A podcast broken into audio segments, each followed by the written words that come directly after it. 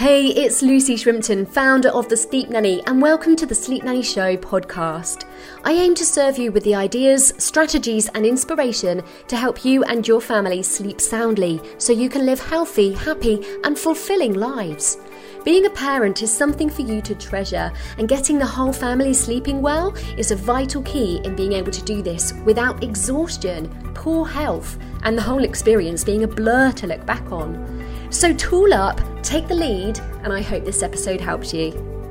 Hey, welcome back to my channel, the place for parents who just want a good night's sleep. Now, this is the second in my mini series about bedtimes, and in this episode, we are going to be delving into what you do when you have a toddler who is getting up and down at bedtime and they just won't stay in their beds. You know what I mean? I'm sure we've all been there. So stick around. I'm going to be answering the key questions to help you overcome that exact battle. Okay, so let's delve in. A toddler, particularly, getting up and down, getting out of bed repeatedly at bedtime when you know they're tired and you know they just need to go to sleep. It's so frustrating. And all you want is to have that blissful little bedtime story, say goodnight, and have a bit of an evening for yourself as well. Or maybe you have other children to tend to, but this one is dominating and taking up all of your evening. And then you end the day feeling stressed and fed up and resentful about the whole situation rather than feeling fulfilled and satisfied and having that lovely bedtime that you and your family deserve. So, what can we do about this? How can we stop a little one from getting up and down from their bed? We've told them, we've asked them, we've tried reward charts, and they still do it. Why? Why? Why? Why? Well, there is the question, and this is the answer. The, the likely reason that your little one is getting up repeatedly and not staying put in bed is probably to do with the response that comes when they do it. What do I mean by that? What happens when your little one gets out of bed? Do you walk them back and tuck them in? Do you walk them back and tuck them in 10 times, then get cross and end up frustrated and you know, telling them off? Or do you um, end up finding it funny and having a laugh? do you show any forms of frustration or any forms of a game? Because likely your toddler either thinks it's a game uh, or they're getting something out of an interaction. Now, when I say getting something out of it, it doesn't have to be positive. Little ones will enjoy any kind of interaction they're not really so bothered about whether it's positive or negative. Whether you're praising them for it or telling them that that's not what we want to see, they don't really care. They're getting that response from you, so they'll keep doing it because they're getting the engagement. So, what does your response look like? Now, some might say, well, what then? Shall I just ignore them? That's not likely to work either because they'll just keep probing you and they'll just keep coming and they're not really getting a direction from you. So, how do you give a consistent and appropriate response to actually getting that little one to stay in bed? Well, the key word I said there is consistent. It needs to be consistent. The likelihood is, and we all do this, that is that you send you send a big bunch of mixed messages. So the first time it's come on now back to bed. The second time it's shh, shh, shh lie down, get into bed. The third time you pick them up from the landing and carry them back and then tuck them in and say, enough now, go to bed, and you're sounding firmer. Um, maybe the third time they've asked for water, so you've gone off and got them a cup of water. Maybe the fourth time, um, you know, mummy's had enough, so daddy's come in and had a go. And it just, it's all mixed, mixed, mixed, okay? And then the little one might start testing other things like, oh, what if I play with these toys? Or what if I move these things around? They like to strip beds, demand different pillows, and all kinds of things to delay things and mix it up. And what they're doing is actually completely normal and part of intelligent brain development. They're testing if I do this, then what do you do? If I change my behavior, will you change your behavior? And they're testing to see well when i do what what's this action going to get as a response? So your role as the parent is to give a consistent response no matter what the action. If it's just a little get up same response. If it's throwing teddies around the room same response. It needs to be the same and i describe this like you need to have a steady hand.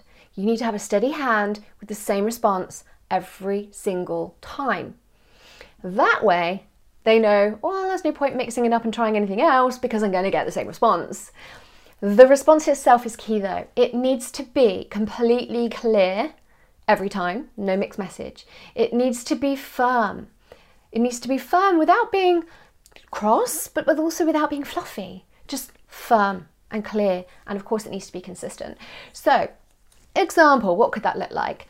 With little ones, you might need to guide them back to bed. Don't pick them up, don't give them a carry or a cuddle or a, anything else. That's too much of an incentive to do it again.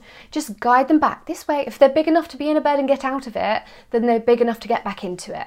So just guide them back. You could use a simple keyword like back to bed. Guide them.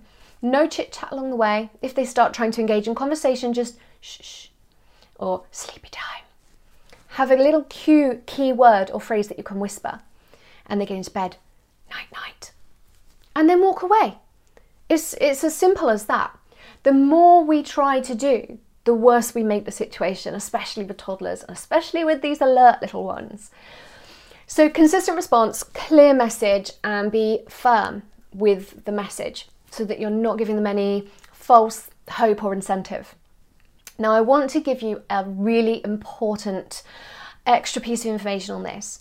If your little one is in a bed and they are under the age of two and a half, so they're no longer in a crib or a cot with sides, but they're actually in a bed, even if there's bed guards, if they can get out themselves and they're under two and a half, you could be in for a long session of doing this night after night for many, many weeks, if not months, returning them to their bed.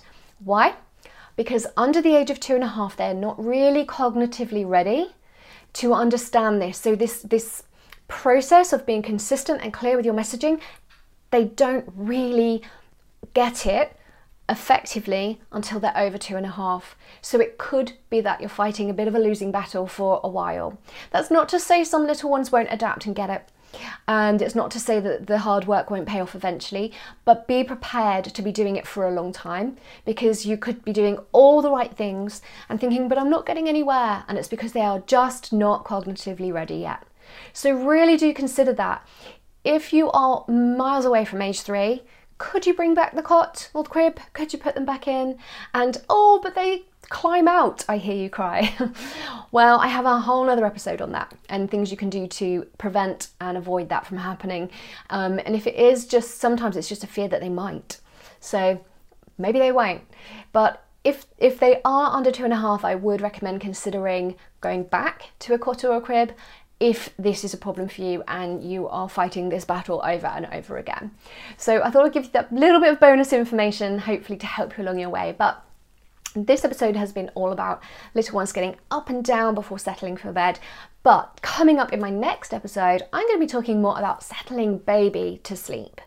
When you can't get little baby to sleep, what can we do about it? So join me for that episode, and until then, sleep soundly and take care. Hey, I hope you enjoyed this episode and it serves you well. Please share it with a friend who will really appreciate it. And don't forget to subscribe for free to Sleep Nanny Insiders, where you'll get the latest episodes, info, and free tools to help you even more. Head over to thesleepnanny.com now or check out the show notes for a link to subscribe, and I'll catch you again very soon.